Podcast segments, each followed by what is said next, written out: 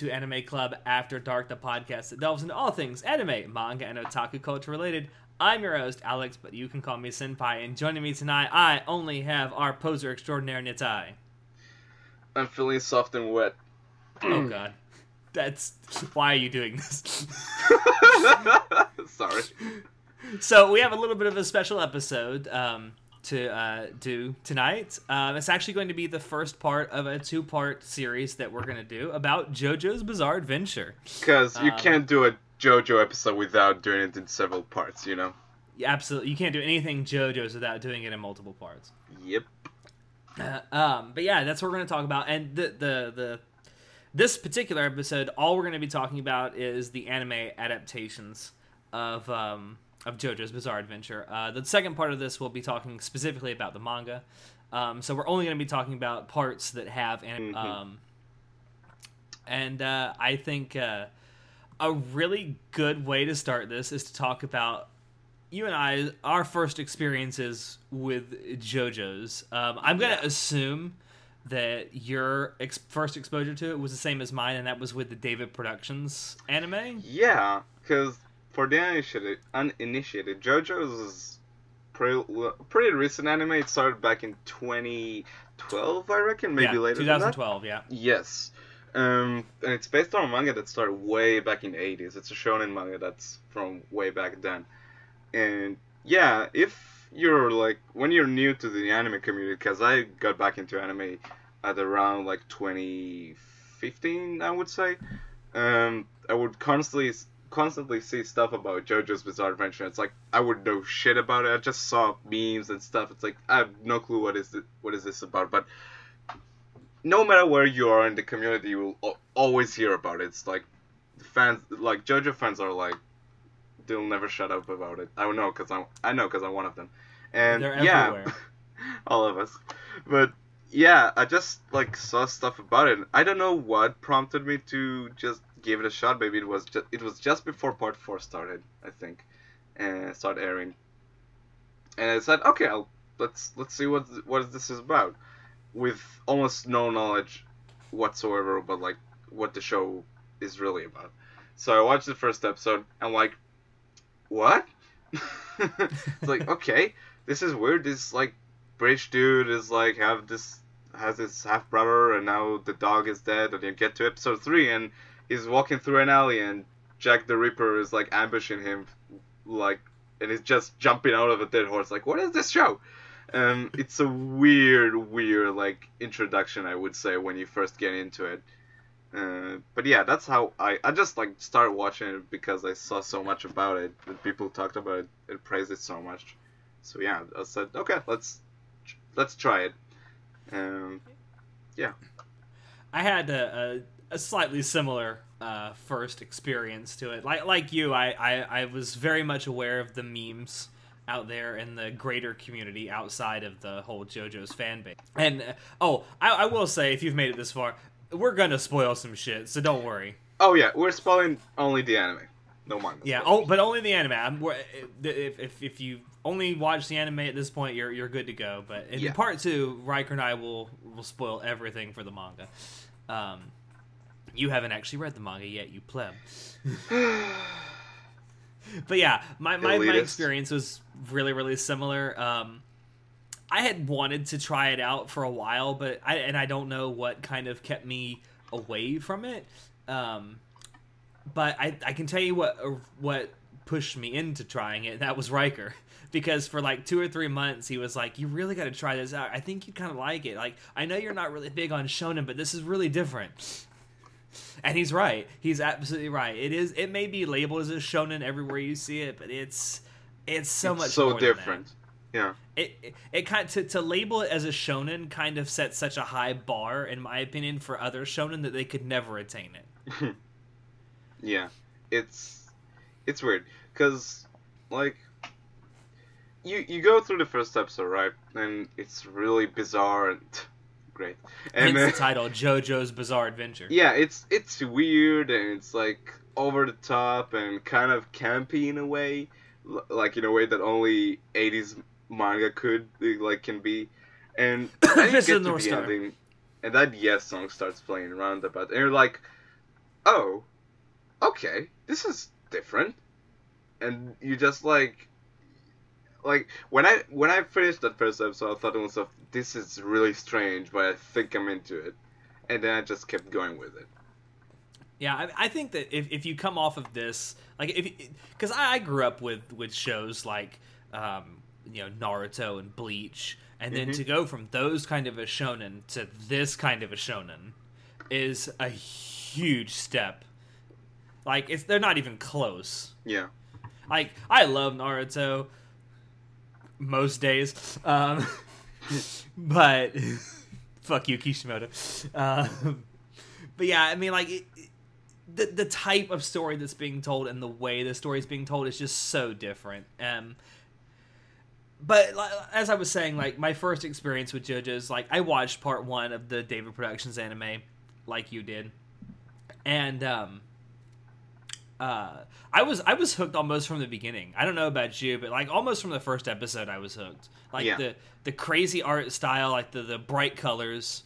Um, that was another thing, like especially from from something that, that came out in the 80s like bright colors weren't like a big deal back then um, and i think that has more to do with david productions take on the manga itself more than the actual like source material but it works really well yeah. it certainly worked at getting me hooked Because part one itself is super gritty, so I haven't read the manga, so I don't know how it's depicted there. But in terms of color use usage, it's like yeah, it's like they just go at it, and you say like I remember you you mentioned you got hooked right from the get go. I remember really enjoying it from the get go, but kind of being skeptical towards because the first nine episodes of the show is like they are like part one, Phantom Blood, and let let's just say Phantom Blood has a really strong start and a really good ending, but there's a middle section there of about three to four episodes, which is kind of eh.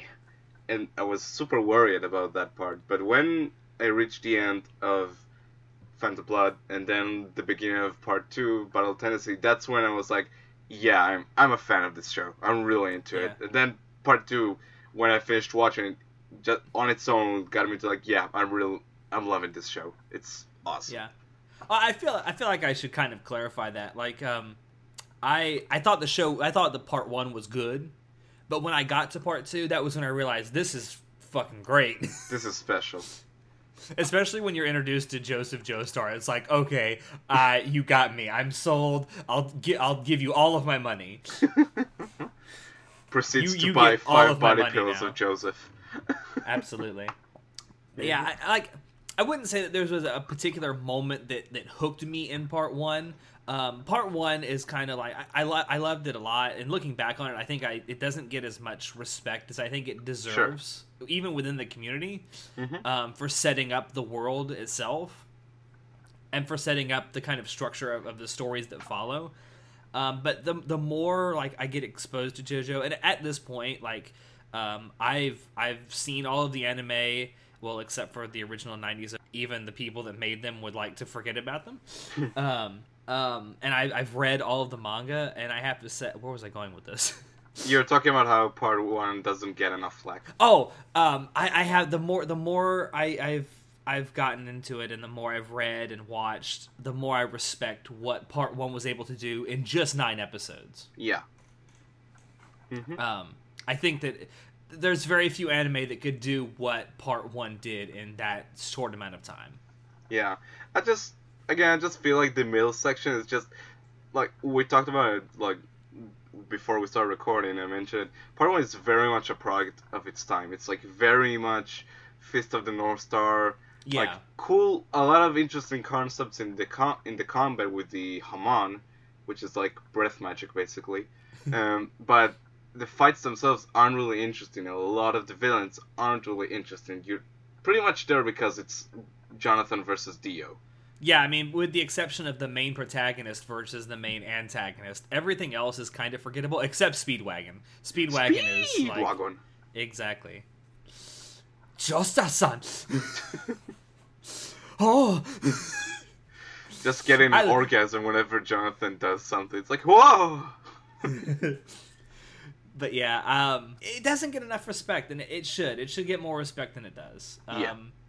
Especially for as as well as it, it sets up Dio for how he's. Yeah, but I think it's also because part two is just so legendary compared. Oh yeah, I mean part one or part two completely blows everything about part one out of the water. At least in my opinion, it does. yeah, But yeah, I would say that that going back to the the moment that hooked us, part one drew me in. Part two is what hooked me. yeah.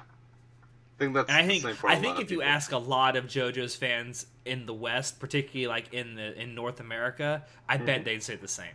yeah, because Everyone has their favorite JoJo and their favorite part, but I think that if you ask a lot of people who started with the anime yeah, and just started with the anime, what the part that hooked them was, it was probably meeting Joseph. fucking shooting a cup with a coke. I Nice. know, right? but he has the Joestar secret technique. 逃げるんだよ Smokey. Oh man, that whole that scene was great. Uh, Yeah. But you mentioned you mentioned roundabout. Um, do you want to talk for just a minute about like the unique way that they handle EDs in JoJo's? yeah, sure. Let's let's jump right into it. Cause Well, I will say certainly unique for anime. yeah, because the Um, 80s in jo- JoJo are like Western songs. Like you Mhm. got Roundabout for the first two parts. Parts You- one and two. Yeah, for the the first half of Star Crusaders, you have uh, "Walk Like an Egyptian," which is a terrific song, and then for the second half of Part Three, you got um, "Last Train Home" by Pat by Metheny, Pat Metheny. which another great choice. So then for Part Four, you have "Ah, I Want You" by uh, by Savage by Garden. Savage Garden, one Yeah, of my favorite songs of the '90s. it's- Uh, It's so good. Now, for what I've heard, they picked songs sort of based on like uh, music Araki listened to while he wrote uh, certain parts, which Yep. is kind of cool. But I know it's like interestingly, I can't think of other anime that uses like Western music aside from like Evangelion with Fly Me. To... It's um, like I can I can only. Besides that, Evangelion, which is a really pretty famous use of a Western song, there have been other Western songs that have appeared in some um, capacity within anime, whether they're mentioned or whatever. Um, the only other uh, Western song I can think of besides Fly Meets the original Neon Genesis Evangelion in the '90s is a show called um, uh, Eden of the East, Mm. which uses an Oasis song as its OP, Right. which And is that was uh, like the an Oasis song, song the, Oasis, the. Oasis song "Falling Down," which was actually not. It was created for the anime specifically. Yeah, Not a lot of people know that. It's Um, interesting when you The think lead about it. singer of Oasis is a huge weeb. Yeah, it's just interesting to see that not too many like, not too many studios are like willing to like use Western music. I don't know if it's just they not. I bet I it don't, has I a don't think it's like from because fees. of like they don't want to because oh, it's Western. I just I don't know. Maybe it just doesn't suit most of the products they do. No, I think it has a lot to do with licensing fees. Mm, It's probably a lot cheaper to license Japanese, yeah, especially when you can get the voice actors to sing the songs for you. I don't know, man. I'm I'm a sucker for EDs that are sung by the voice actors. Yeah, I mean, I let's let's not do that for JoJo's. I don't want. I want to hear. I want to hear Dio say a lot of things. I don't want to hear Dio Listen, sing. there's a okay. Just just look it up. There's a okay. So the voice actor of Jotaro from Part Three, uh, Daisuke Ono. There's a video of him singing "Stand Proud" on YouTube. Go look that up. It's incredible. It will make your day. uh, it certainly made my day once. it- I, like from uh, when I watched that, it, it it seems like he's kind of stoned. I don't know, but it's the funniest shit ever. Go look that Um, up. Well, since we've talked about the EDs, which is which is definitely one of the most unique things about JoJo's, or one of the many unique things about JoJo's, should we talk about the OPs as well? Yes, because yes, they're yes, some of the best OPs in anime ever, yes. uh, with the exception of the of the VA. Uh. OP, which wasn't that great. It's an instrumental, which Yeah. is different for JoJo's. It's very But, But yeah, um, interesting what- what's your what's your favorite OP so Oh. far? Um, Great Days. Yeah, I mean, that's, I was gonna say that's pretty much my favorite too. If I Yeah. had to pick, like, and it's a really close second, it's the first OP from part one, the Sono Chi no Sadame. Sonochino No Sadame. Joe, Joe, Joe. Uh, so Can't hold the note as long as Tommy. yeah, Um, Tommy is like, God bless him.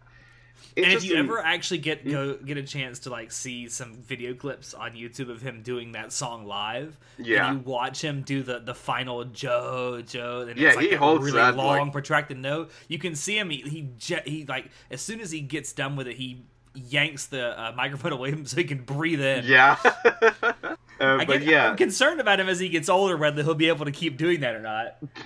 good question. Um, Uh, but yeah, I, I I I stand like my stand on the JoJo piece is that all of them are great, every single one of them. I love all of them, and it's interesting because the first four openings are not by David Production. They're by a different studio called uh, uh, Kamikaze Doga. yeah, that's which- the uh, they did the visuals for the OPs. Yeah, they did the visuals, um, and like you might know them because they they did uh, the opening for Gatchaman Crowds. If you watch that, they're also making a Batman Ninja movie. So that's a thing. Which I don't know how I feel about that, but I will watch it. it I would say it looks weird, and I'm totally okay with it. Um, will- didn't they also uh, Kamikaze Doga? Didn't they also ED in parts one and two? did they? Let, let me look that up. Uh, I'm not entirely sure. I think they did, but I, I may be wrong about that. Yeah. Um, but yeah, uh, it- they did a great job. Um, I think that that uh, when David Productions took over for Part Four, I think they did a great job with them too. With the Oh, yeah. it's just a different um, style, you know. especially I would say the standout in terms of visuals would probably be Great Day because For it almost David looks like it was done, yeah, for David Production. I mean, it. I think it just shows how good they can do OPs. Yeah, I think. Yeah, um, you're not wrong. Oh, interest. what? Yeah, sorry. Just to like kind of sidebar, they didn't make the ED for the first two parts of JoJo, but apparently they're they're making Pop Team Epic. In case you guys are watching it right now. Yeah, they are. I, I knew that. I They didn't know that. Pop Team Epic, and you should definitely watch Pop Team Epic because it's fucking insane. Yeah, I'll I'll watch that soon probably, but sorry. Yeah, great is awesome. Um, yeah, it's Maybe David Production did actually no I thought. Kamikaze Doga did it for part one and two. But anyway, um, yeah, uh, Kamikaze Doga did a great job with the OPs for parts one through three. Because it's a Um, really good use of CG, you know? It is. It's actually CG done well and Yeah, the way it should be hype. done. I would say. I would say especially the second OP for Stardust Crusaders. Oh, that one's special, because what they did with that, with End of the World, is they've actually brought back every single, like, singer that or Mhm. artist that appeared in JoJo and just brought them all together to write and sing this one song together. And it's so hype, because it's both, like, it's not only like a, because, you know, part three is considered, like, legendary in terms of when it came out as a manga, because it changed Uh, especially in Japan. Yeah, and we'll talk about that like probably soon. Uh, what it did that was so different. But not only was part three like the anime a culmination of years of people just hyping the show up and waiting for that one part to like be like adapted. It's also like a culmination of three awesome OPs that like now with this fourth one it's like just oh it's one of the best ones ever. It's so good. Yep. And then you know the special version of it, which is incredible. Which uh, that's also kind of become a thing with JoJo OPs. Um, well, it, it kind of started with um, with part three, Yeah. where you have the third to the last. Is it the third to the last episode? So, no, that's the one with, that's the one with like- sound effects. So part three's uh, special OP plays at episode forty-seven. So what one before last? yeah. So yeah. So the the way it is is with the third to last episode, you get an OP that has sound effects in it. Mm-hmm. With the next to last episode, it's the special OP, which is usually like a co- uh, like a collaboration between the JoJo's OP singers. And that kind of started with No, part wait, what? three. What do you What? mean? I'm not like, like how in part three I, they had the the three singers do it all together. Oh right. I thought you were going Which with the Tommy, like the villain Jin and Coda. power reveal because that's like in part three and four, that's what they did. And, like near the end of the show, they would like have this special version of the OP with the Yeah. villain's power revealed, which is dope. Yeah. Um, yeah, that was good. Um, and then they, they kind of did the same thing, sort of the same thing in part four. Yeah, Um, with, Lights that are with the. Great Days, with the Great Days OP. yeah. And then at the end of all the, of the singers come back.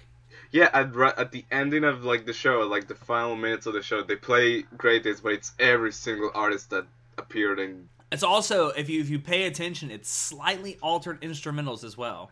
Yeah, yeah.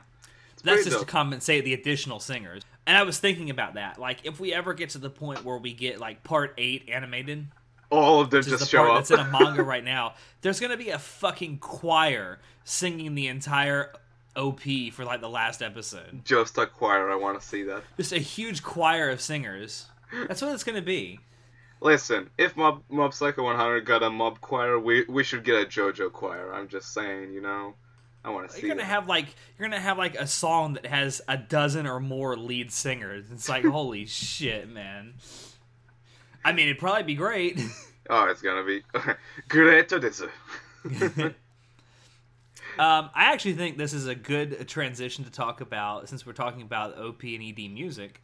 Um, should we talk about how the show is peppered with musical references? yeah, because music is a big part of JoJo. I mean, It is. Araki is like a real. How do you say it? Westaboo. A Westaboo, Yeah, that's what which means he's obsessed with Western culture, particularly American culture. Yeah, it's a big part of the show. Is like, it like it doesn't really impact anything. It just almost every character is named after like a song or a band. Like you have um, Suzy Q, or you have uh, you know, I mean, every part like Kira from Part Four, the villain. All of his parts are named after like Queen songs with uh, Bites the Dust, uh, Sheer Heart Yeah, Attack, and, and- Killer Queen. Well, and his design is based on David Bowie. Yeah, very much so. Yeah, I mean, you get that all throughout, and, and, it, and it sometimes appears in places you wouldn't expect. Like almost all of the, and we'll talk about this in a minute. The stands um, are named after music, either music musicians themselves or musical references, like in the songs or whatever. Yeah, I mean, remember back back in part two, like the villains were ACDC, Cars, and Wham. Yeah, Esidisi, Cars, Wamuu! And then you had the baby, uh, the ba- the baby pillar man was named uh, Santana. Yeah. yes. Santana-san. Yeah. Yeah, I mean, you, you get that everywhere. Even like uh, one of the big uh, in parts one and two, the big um, like uh, best friend character Speedwagon, Robert E O Speedwagon, REO Speedwagon. By the way, the E and the O stand for Ever Wondering. Nani? Nani? Robert Edward Oliver. Um, Interesting. I just like, and and it's it's great, if, especially if you read the manga, watching like all the different musical references go from like the the 60s to the 70s to the 80s to the 90s and to today. Like hmm. there's there's legit a stand in part seven called Hey Ya, which is a reference to an OutKast song. I just I want I want I want a stand that's called Smash Mouth, and just to Yes. be the memiest stand ever. That's what I want. I can tell you what Hey Ya's uh, stand ability is. It's not really a spoiler. yeah, go for it. His his one and only ability is to encourage his stand use. What? That's it. That's it. That's it. That's what he does. That's it. God damn. And you thought Superfly was a bullshit stand. It's a fucking pylon in the middle of nowhere. See that pylon? You can never escape it. Never. Um, and, and I will say it's um, it's fun to find the musical references because some of them are kind of hidden.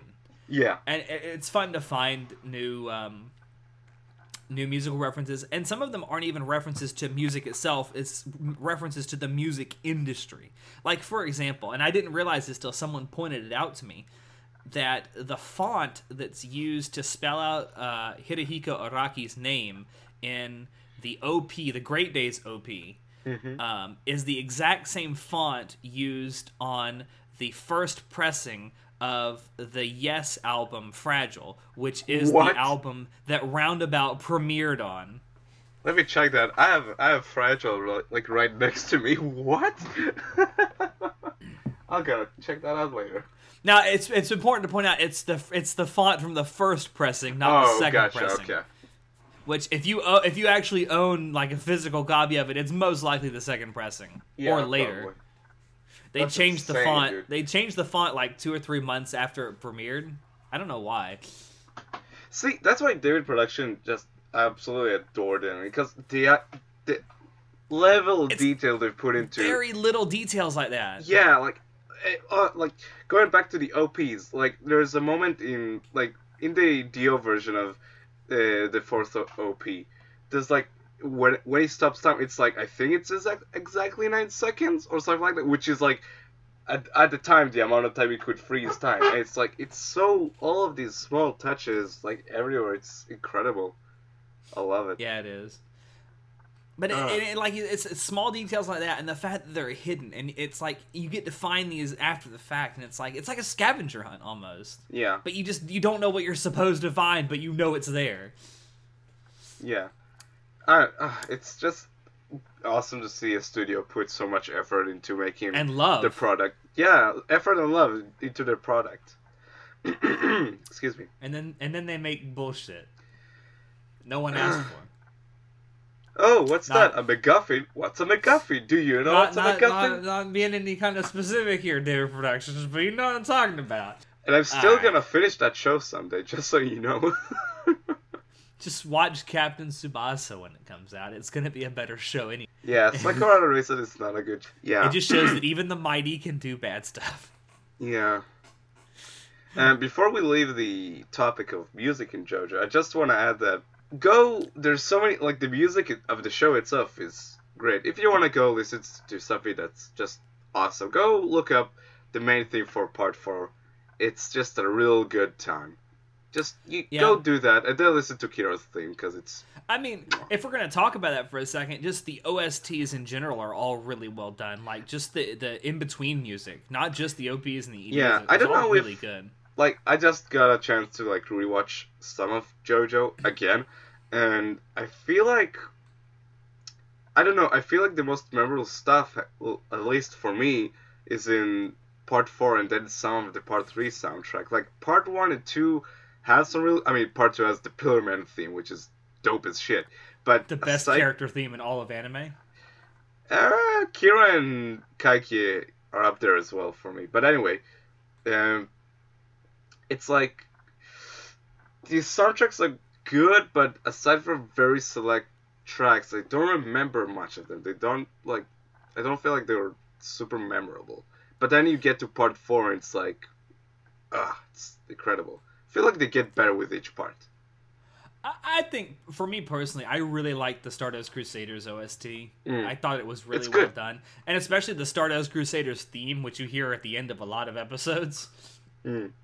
Right before "To Be Continued" flashes on the screen.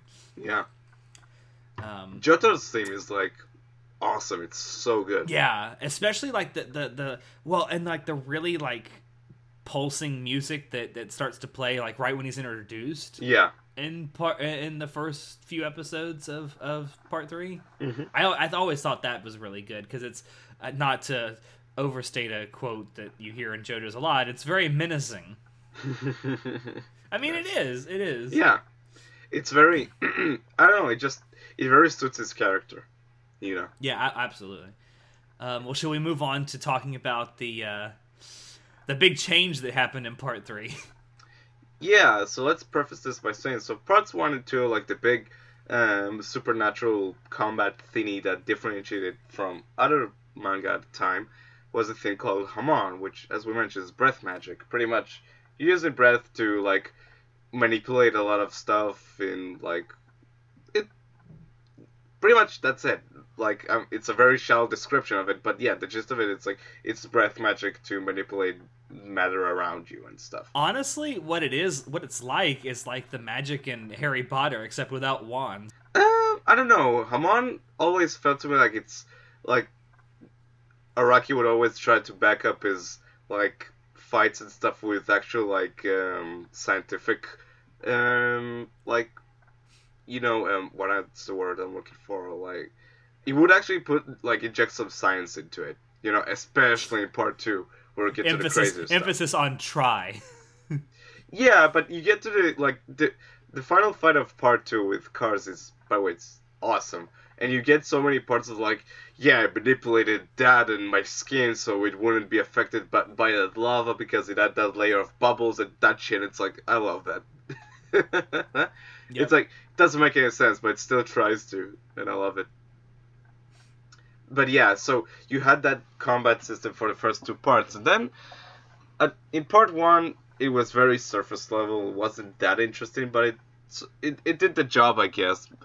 Um, and then in part two, Araki really took the concept of Mana, just went all out with it. And by the time you reached that final encounter with Kars, it felt like sort of everything that Araki could have done with Hamon, he already did. So, and now I would love to like look up some interviews with him about it, but anyway, between part two and three, I guess he yeah like he wanted to change something, and he came up with the idea of stands, which if you played Persona, it's very much like that. It's like a spirit uh, manifestation of your soul or whatever that fights other spirits, and it's really cool. Now, in part three, that's when they introduced and that was that's like why part three is like considered such a legendary part because it changed everything about the show. It took the show in a completely different direction, but still was it was still good. It was even better, and I think like when you try to sell people on the concept of, of stands, I always like to go back to the idea of, hey, this is my useless power. Now see how I'm going to just destroy your life with it. And I think in part three is like a really good like starting point for that. But when you get to part four, that's at least for me, that's when the stand combat really shine. Yeah. Yeah, that's actually a really good explanation, and I completely agree. Um, well, you, I mean, you you did a really good job. Um, yeah, I- I think that like I agree that when when he got done with part two, it's like I really can't go any. I've done everything I can. How do I do this? yeah. and he came up with stands, and he made it as ridiculous as possible, and made it even better, in my opinion. Yeah.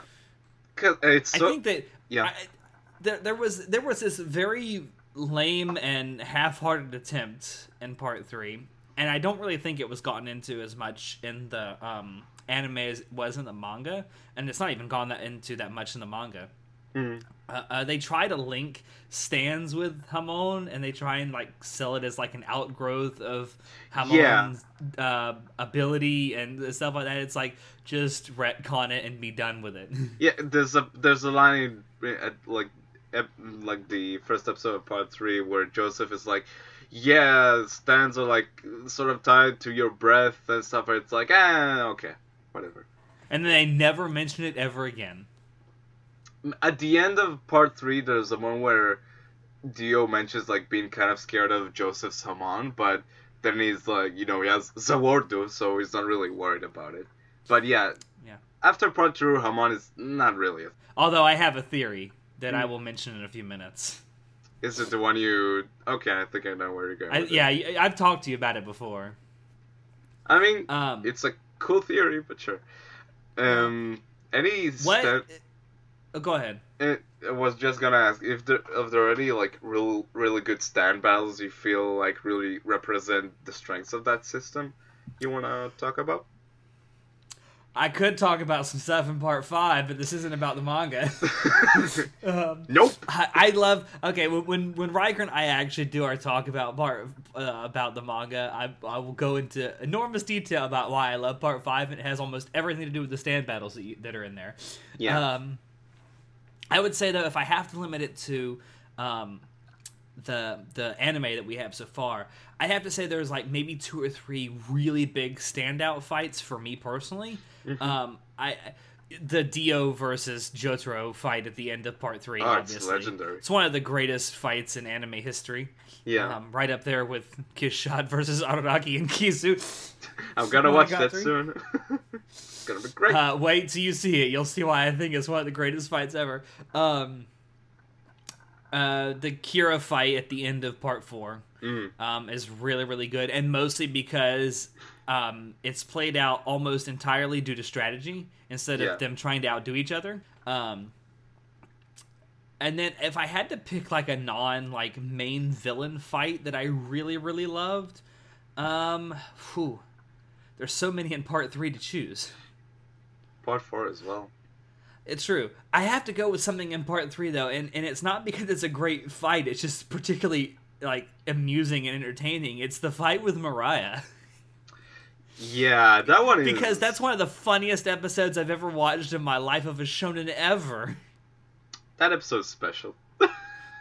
That episode is hysterically funny. Yeah, like there's so many weird ones. Like there's one in part four. Where it's like a it's Rohan, Rohan fights a, a kid who who stands ability Oh, is like the, the rock paper fight. scissors.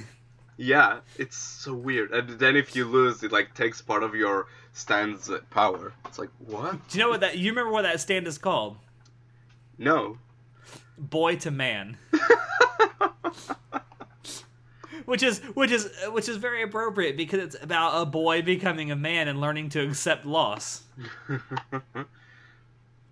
yeah. Also, there's like the the lock fight versus um, um, Koichi, which is a really solid. That's a good fight too. Ah, part four in general, I think there might be only like a very, very few fights I consider to be like kind of weak, and, and even them are like super creative. Like Superfly. What, that was a really cool fight. Eh. I, I loved it. I mean, I the- have mixed feelings about that fight. I like really the part itself is weird, but the fight itself is like really fun.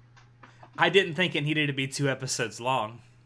But that's uh, I don't know. The cool thing. Uh, sidebar.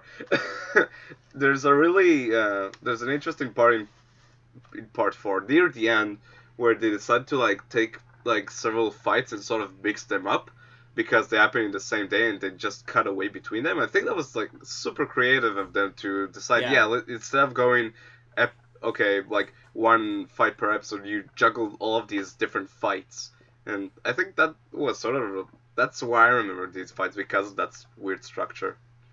Yeah. I mean, and it helps that it was a bunch of fights all taking place at the exact same time. Yeah, oh, it was so cool. I liked it. Yeah, it's like a 24 hour period, and you have like like what eight fights going on that you have to keep track of, Like and it's yeah, like a five part episode. Yeah. And then you get to day for everyone Kira. in It's, Morioh. huh? That was a bad day for everyone in Morioh. Oh yeah. Yeah, I mean, there there are definitely some standouts. If I had to pick a standout from either part one or part two, uh, I'd probably go with. Um, I Joseph love the versus, final versus fight. Kars is amazing. yeah, I love that final fight with Joseph versus Kars. I also really liked the fight with Joseph and um, uh, Esidisi. That's a really good fight because that that highlights like the strengths of most of the battles in JoJo. Like in every part, it's like the the strategy and like scheming they do to try and outdo each other. Yeah, It's awesome. Good shit.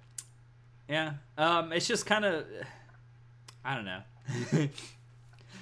um, this is actually a really good point to move on to uh, uh, asking you a question. What's your favorite stand that you've seen so far? Oh shit.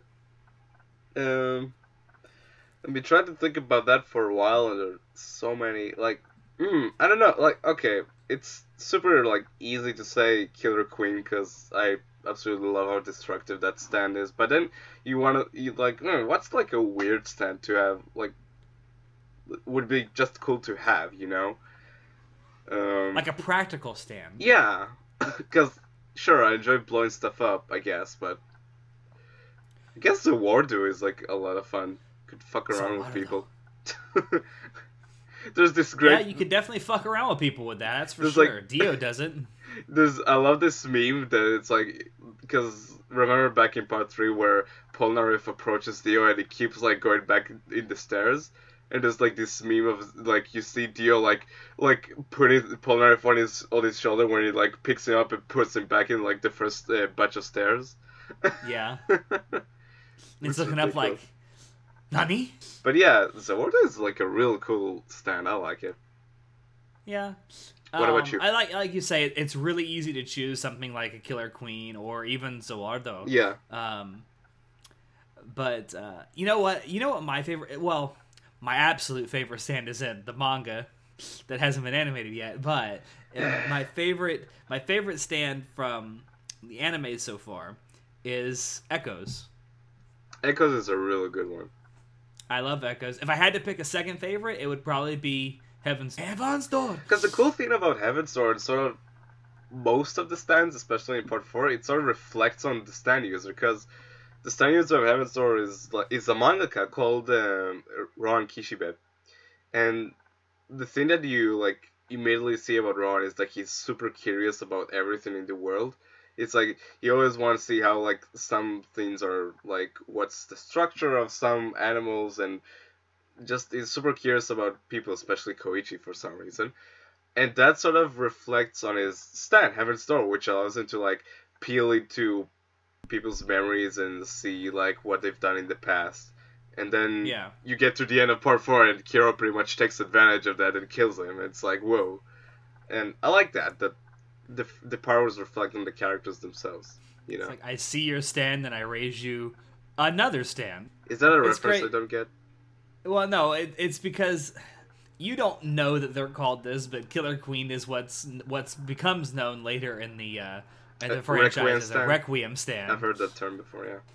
So it's basically like a stand that has multiple ability. But Killer Queen technically fits the bill, even though it was never officially called the Requiem stand.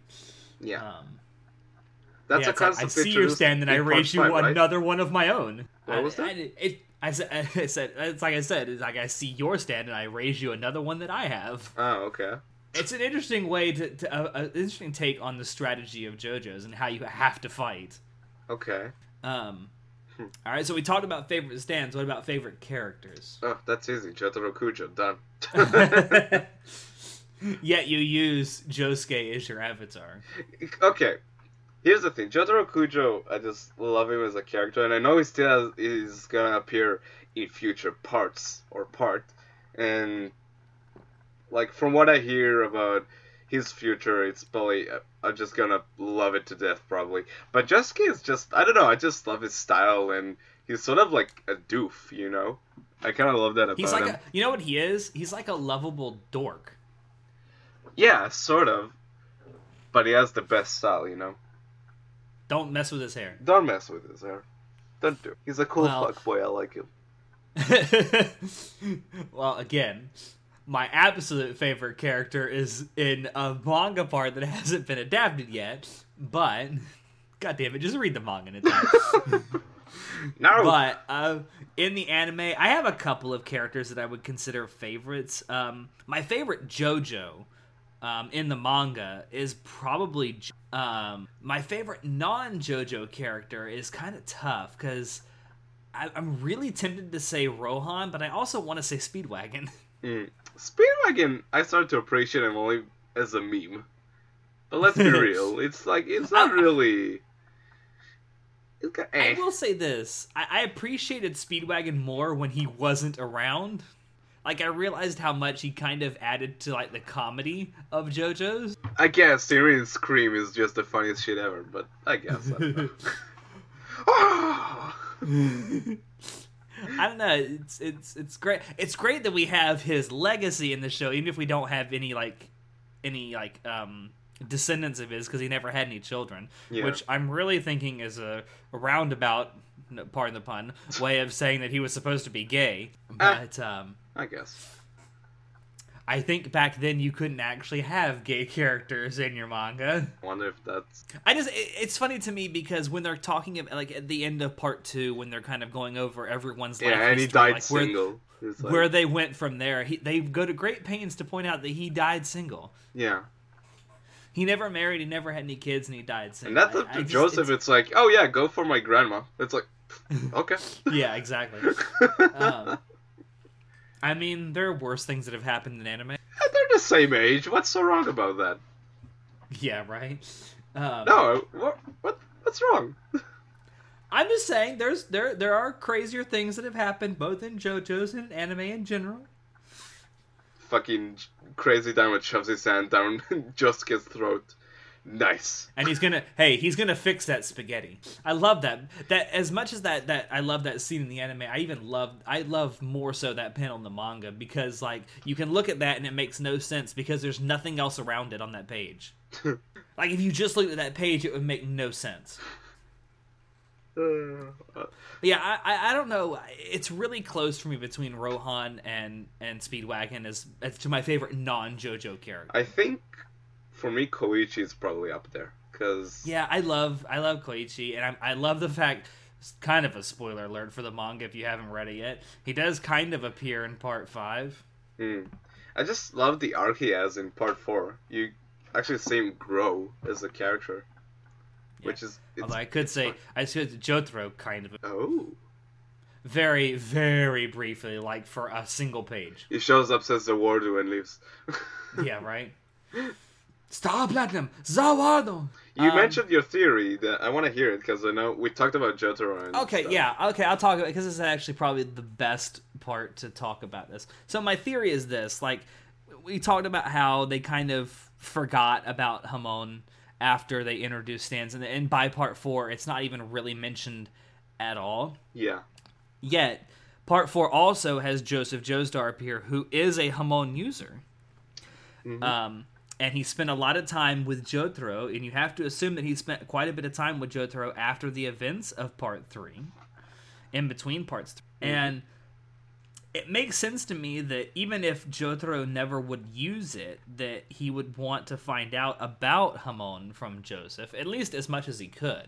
Even if he was never. And I have this theory that during that final fight with Kira, one of the things you see both in the manga and the anime is Jotaro take a really, really deep breath right Yeah. before he calls out Star Platinum to live to deliver like the final blow as to Kira.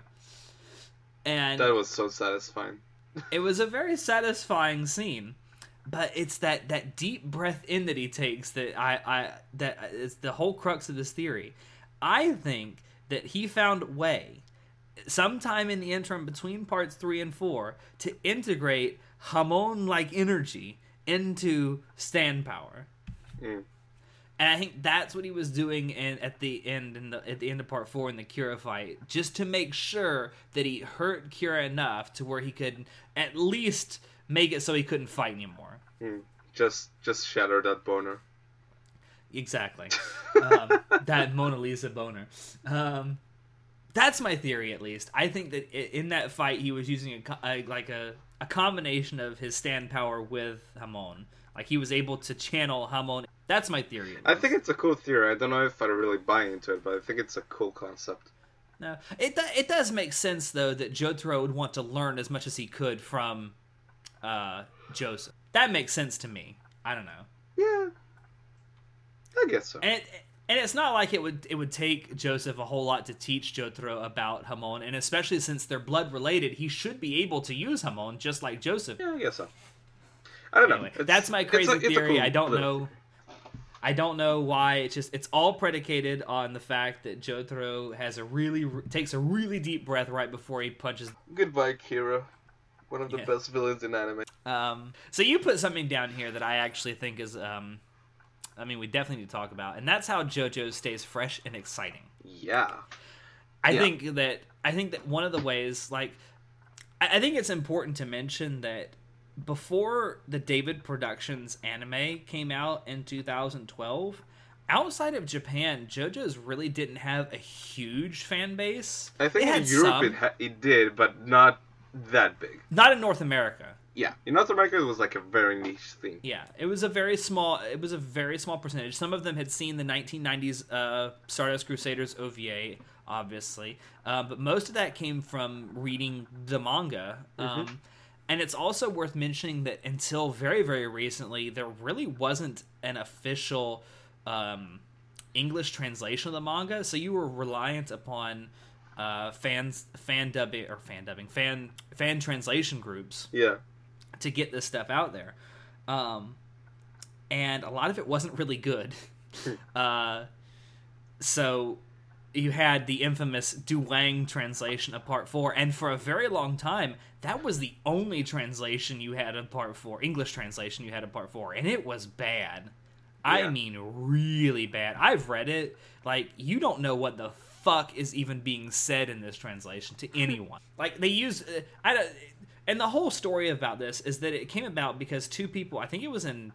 Was it in Thailand or Korea? I think can't remember. Chinese. Chinese. Was it? Was, I. It was somewhere in Asia. It That's was. A, a it was. broad A, it was.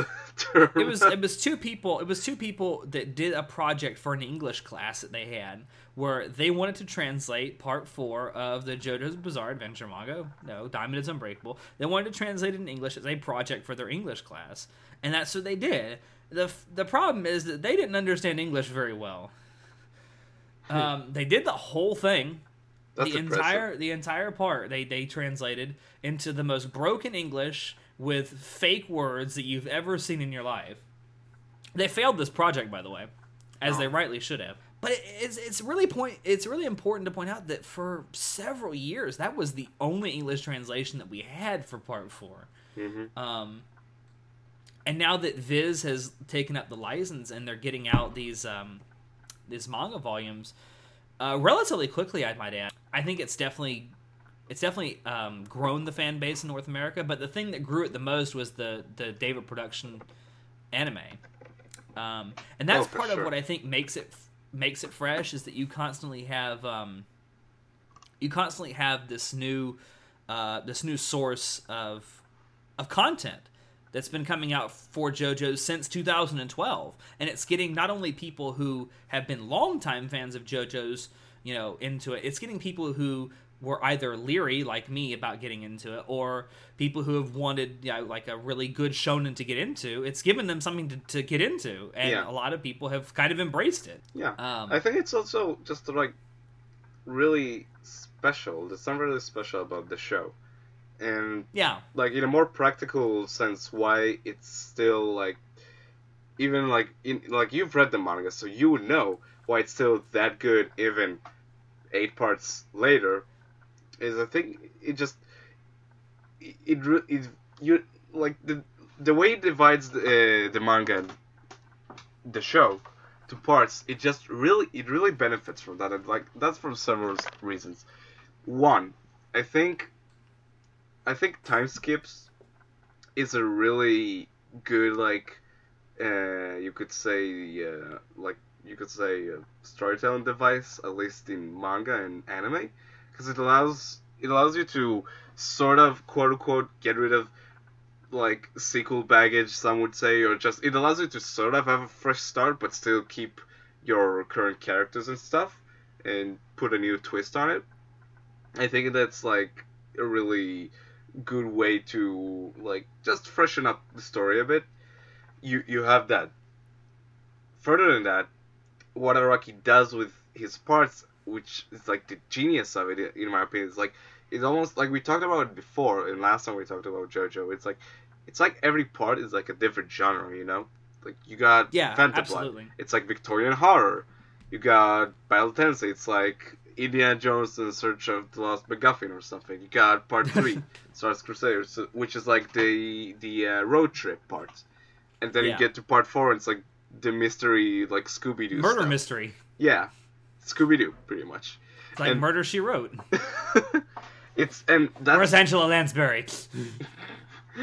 and that and that genius, you know. Like I keep whenever I talk about it, it's like it it amazes me that ah, it's amazing because that it helps so much like make each part distinct, and that's Yeah, not. Uh, it helps the art style sort of change. I don't know how it's in manga, but it, the, the anime, the art style changes pretty much from in every part. Yeah, I mean it's pretty much the same in, in the, the manga, and, and and to kind of uh, expand on what you said, I mean w- Riker and I will talk about this more when we do our second part of this, but I mean it it goes on with the the, the genre changes with each part. Like part five is um is basically like uh Araki's take on the Godfather. Um, I like that. I mean, it kind of is. Um, and then you have part part six, which is like a prison break, sh- and you have part seven, which is like a giant, like uh, it's a race, and you have part eight, which I don't even know what the fuck is going on anymore. Four testicles. and we will ta- I, we will talk about all that when we do the. I don't know. I really don't know what's going on in part eight. It's That's like good- trying to that's solve to like know. the most complex mathematical equation ever devised. that, that's good to know. But yeah, it's just I, and every good shonen like that's through the test of time is still going is that's why it's still it's still going because it, it keeps changing it, ta- it keeps taking risks you know why bleach is mm, gone because after It didn't change. yeah it didn't change that It soul society arc was a really good arc it was a big departure for like monster of the week and then it's like Excuse me. It wasn't. It wasn't a good arc. It was the only good arc. Still, but then after that, well, it was sort of the same idea again and again. Um, but then you get to, but that's what, like that's why JoJo works. It keeps changing. It's- It, Araki isn't afraid to like take risks with his characters. And Absolutely. that's awesome. Yeah, absolutely. Um, and I think that a lot of that goes into his his art style changes that he does with each part. I mean, it definitely keeps it fresh and exciting, at least to me. Um, and and that's reflected in the anime. Yeah. Um, by due to the fact that what David Productions seems to be doing, uh, more or less, is starting each part with the art style that Araki finished that part with in the manga. So Yeah. like this the um for part four in particular is where you see this probably the most in the anime. He, um, David Productions started that part with the art style that he had for the final uh, chapter of that part in the manga. Yeah. which is why there's such a huge difference Yeah. and the way the characters look in part from parts. And like you have, and and it's kind of it's definitely um it's definitely progressed over time to where you started out in parts one and two in particular with these big beefy like uh shonen protagonist like stereotypical shonen protagonists of the 80s Kenshiro, early you know. 90s yeah Kenshiro from Fist of the North Star or even you can go into Dragon Ball and say it was a lot like that too. And it's just your big beefy musclehead main characters and that's what it was about. And then now it's kind of evolved into like the most beefy characters you've ever seen in your life there's some good looking men in JoJo's I'm just saying yeah, the character design in JoJo is great, but that's a that's a whole other topic. yeah, I mean, but that, that, that that's a way it stays fresh. I mean, it, it's like you say, he's not afraid to change it up, and I think that there's there's more than a few mangaka out there that are kind of afraid to change up what they've done too much.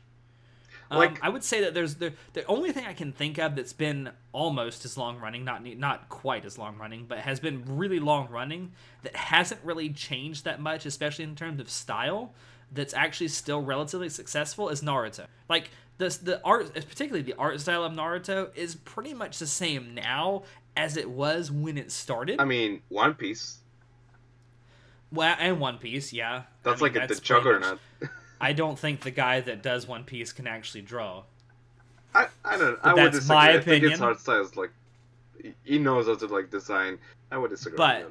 but you but you know what I mean. Like like Yeah. it, it's a very it's a very rare thing where you see something last as long as JoJo's has, or even as long as One Piece or Naruto has, where people still watch it and still tune in and read the manga every week or every month or whatever it may be, mm-hmm. and it hasn't changed. yeah, And I think a lot of that has to do not so much with the art style, but with the strength of the writing. And that also with JoJo's, each part is written differently. And I think that's another way that it keeps people engaged because you're not you're not getting as fatigued with it as you would with something like Naruto. Like like for me, I love Naruto. I loved it when I first read it and watched it. I, I still love Naruto now. I have not, and I probably won't, ever read or watch Boruto because I have gotten so fatigued with Naruto. Like I've watched Naruto.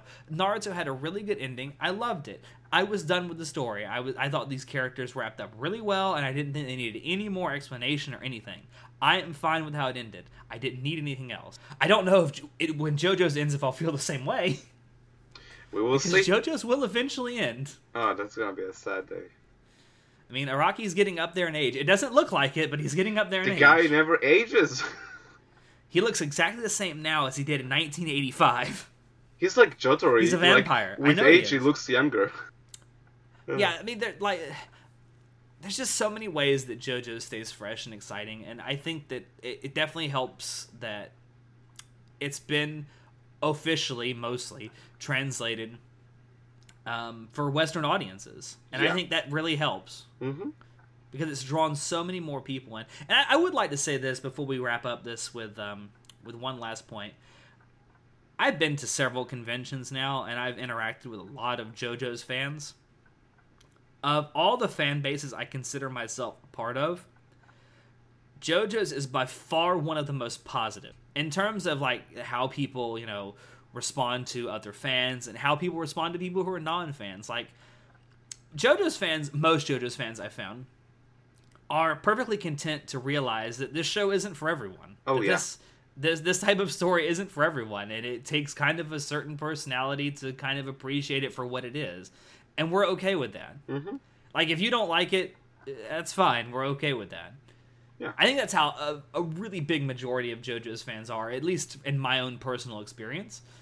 Um, and I don't think you get that with a lot of really long running shows, or especially really popular shows. Yeah.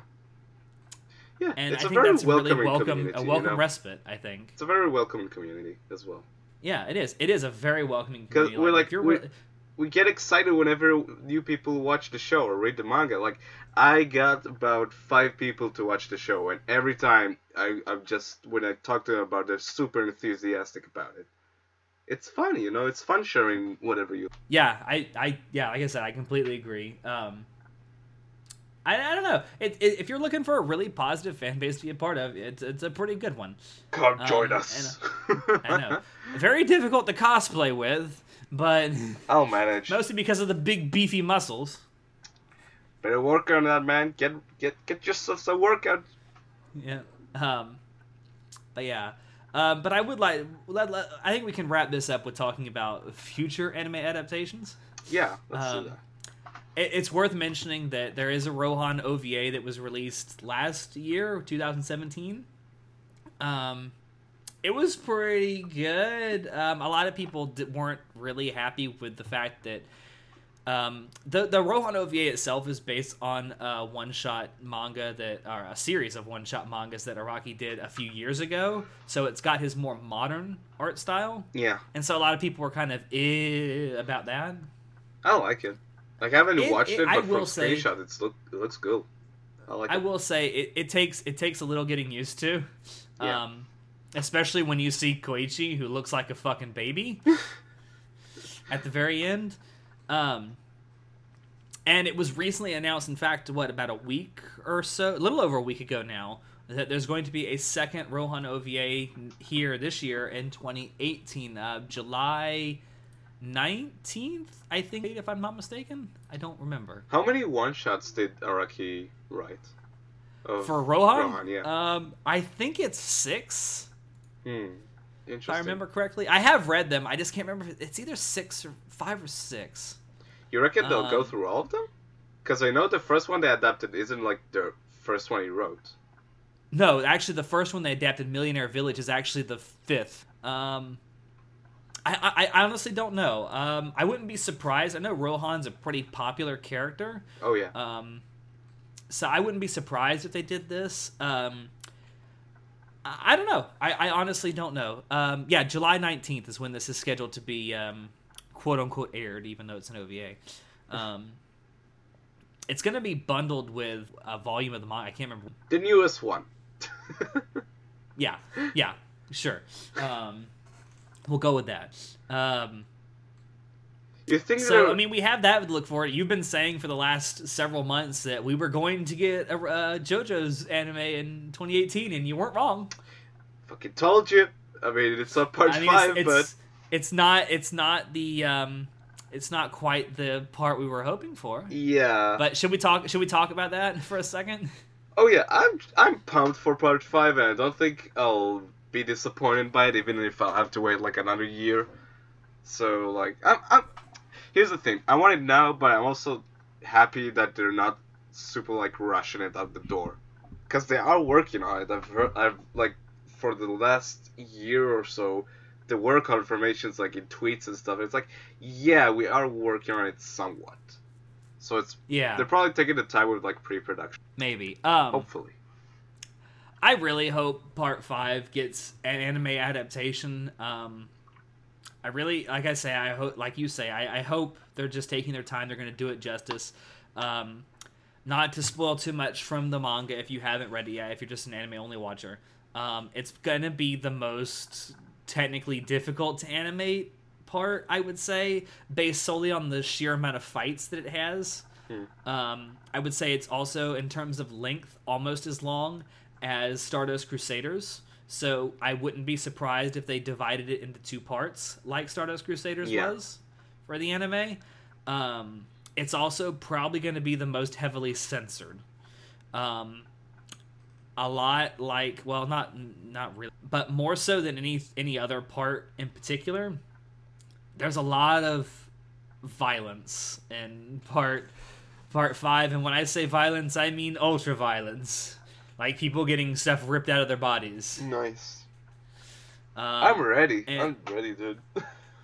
Yeah, it's pretty. It gets pretty brutal. I wouldn't be surprised if it was very heavily censored if they made it. Um, if they made an anime adaptation of it. Um, I really hope we get a part five anime simply because of all the parts of the manga. It has turned out to be my favorite. Um, I know a lot of people would debate me on that. Um, because a lot of people, the main JoJo part five is kind of boring.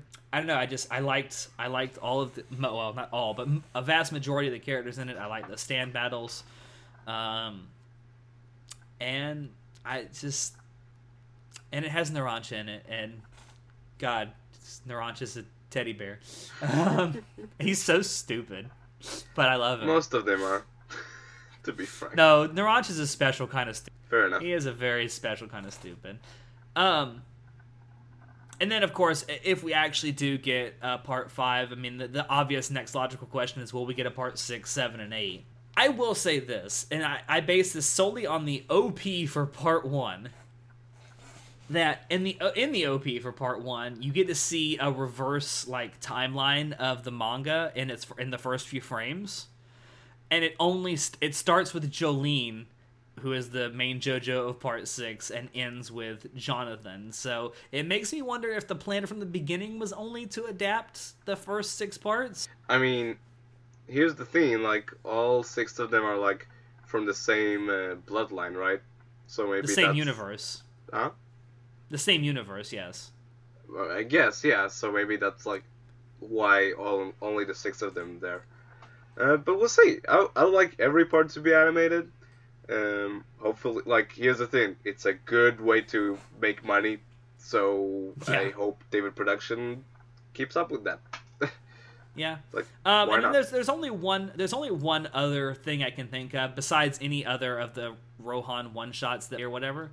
Um, and that's a there's another one shot that Araki did called Dead Man's Questions. Again, not to spoil it too much. It's um it's a one shot manga that revolves around Kira and specifically events that happen around part four involving Kira up, that's pretty Ree! much that's that's all I'll say about it. Um, but it's a really interesting OVA. I highly recommend reading it, even if that's the only part of the manga you read, just because it's it's really well drawn, um, and it's an interesting story. It also kind of gives a lot more closure to Kira's character than you kind of get in Hmm.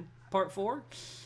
Um, but yeah, it- it- it's called Dead Man's Questions. Um, definitely check it out if you're inclined to read manga.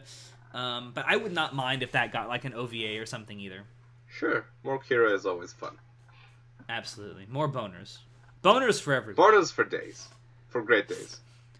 But I, I just, I mean, it's it's JoJo's man. It's the anime. It's one of, it's one of, if not the best anime to come out in like the last decade, in my opinion. It's like for it's in my top ten. It's one of my favorite shows ever. It's just Oh yeah, it's definitely in my top ten too. It's such a the. It's weird that so, like so much time has passed that there's nothing like it. yeah, absolutely. And it's very rare that we get something like it in the. Yeah, yeah. It's gonna be a sad day when it's done. Well, let me let me ask you. Let me let me let me wrap up with this question. Go for it. What do you think the ultimate legacy of the JoJo's anime specifically? Huh. Um. I Do you think it will? Do you think it will be remembered like in the same way that something like Ghost in the Shell is remembered today, or Akira, or I, I don't know what else, um, Evangelion.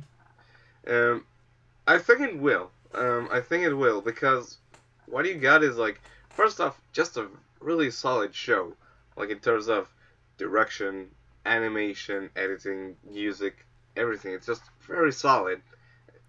And beyond that, yeah, because when you think about it, JoJo also has like this big like cultural significance, because especially today, because you know what's something that's like a part of our everyday lives, memes, and guess what, JoJo is a big meme machine, and I think it will be remembered fondly, and it will be like a big part of, yeah, JoJo's Bizarre Adventure. That was that was the shit, you know. I think it will. It has Yeah. that quality. I think there's definitely a reason it's been going on for 30 years, 30 plus years now. Yep. So I think that I think that a lot of people will look back on it. I think even people who never really um, kind of got on board with it while it was around, I think will eventually look back on it and say, "Yeah, this is an important thing for anime." Yeah, I just I remember the I remember watching uh, part four when it aired weekly, and getting to the bites the dark arc, uh, bites the dust arc, and you Bites get the dark. listen, dude, it's five a.m. Give me some slack. yeah, it's pretty early for you. yeah. Um. Anyway, bites the dust arc, and you get through the first ver- like the second variant of Great Days, the OP, and it's all like time is rewinding and all of that. And in that moment, I literally like just started like going, "What? What is going on? What is this?" Just out loud, and I never get that reaction out of anime. And in that moment, I was like, "This show is like incredible. There's something just special about it. So much." And we talked. We already said that so much effort and love and care was put into it, so much respect for the source material. It's it's just it's so special, you know. There's nothing quite like it, and I love it. It's Yep. amazing. I think that's a great place to end. Nani? What? Nani? Bakana! that's a better place. Not enough. Rora, rora. all right, so thank you all out there for dropping in to listen to part one of this JoJo's discussion that we're going to have. Um, we really hope you enjoyed it, but like we said, it's not going to be, it's not over. Part two is coming up with myself and Riker. We don't know exactly when we're going to record it, but it's sometime soon. Um, and we'll be talking specifically about the manga. Um, well, I'm sure we'll talk about parts one through four, but we're probably mostly going to limit that to parts five through eight. Really haven't been adapted yet. Um, but in the meantime, if you want to check out our previous episodes of the podcast, you can find us on SoundCloud, iTunes, and YouTube.